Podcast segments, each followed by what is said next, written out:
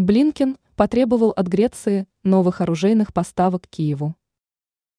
Государственный секретарь США Энтони Блинкен и премьер-министр Греции Кириакос Мицатакис провели личную беседу на Крите. Сообщается, что в своем диалоге стороны затронули украинский конфликт.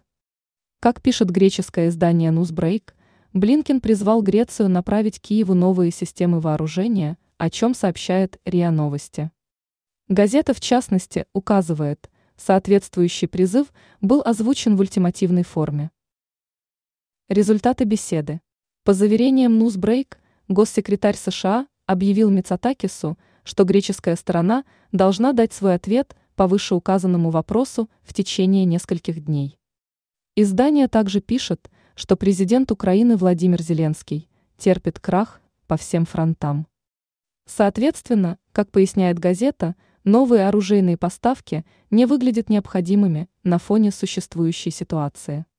Кроме того, Ньюсбрейк подчеркивает, если Мицатакис ответит положительно на требования Блинкина, интересам Греции будет нанесен ущерб.